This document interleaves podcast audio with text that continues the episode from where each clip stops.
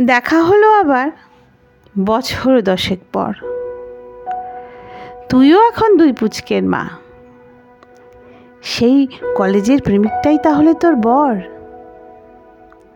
এখন অনেক গোছানো গোছালো ভাব। আগেকার চঞ্চলতাও এখন আর নেই।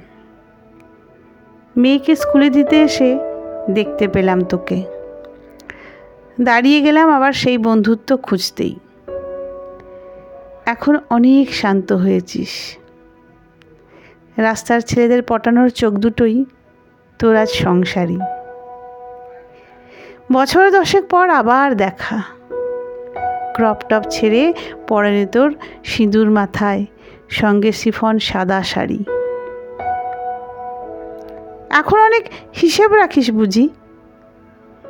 আমাদের মেলা থেকে চুরি করা কানেরগুলো আর পরিস।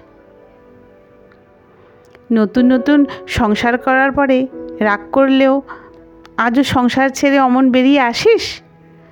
ঠিক যেমনটা করতে আগে, বেঞ্চের অদল বদল।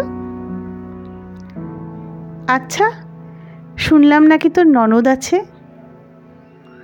আমার জায়গাটা নিশ্চয়ই তাকে দিয়েছিস। চুগলি করে।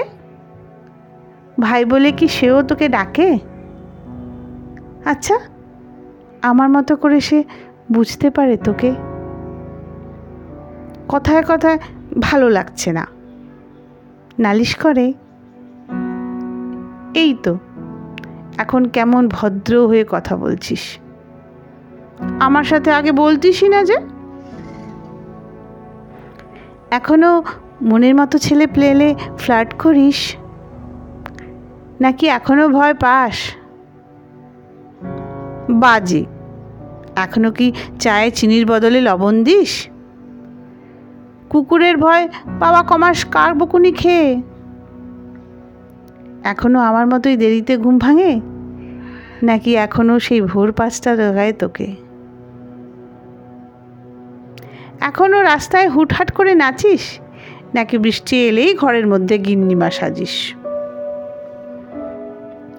এখনও ফুচকা দেখলে জিভে অমন জল আসে? নাকি আনহাইজেনিক তরফা দিতে শিখে গেছিস। এখনও কাদা পায়ে ঘরে ঢুকিস। কোনো চ্যালেঞ্জ নিয়ে মারপিট করিস। ফোন সে আগের মতোই দেখিস? নাকি মাদের মতো তুইও বলিস, খবরদার, ফোনে হাত দিয়েছ যদি। আজ আর লাফিয়ে জড়িয়ে ধরা হলো না। বড় হওয়ার জেরে হারিয়ে গেল বোধহয় সেই ঝক্কিটাও।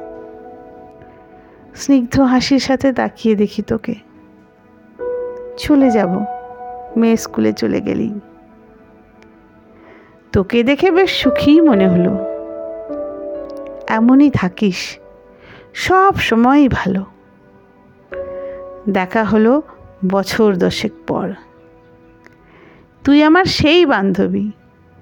সম্পর্ক না থাকলেও যারা হবে না কোনো দিনও পর।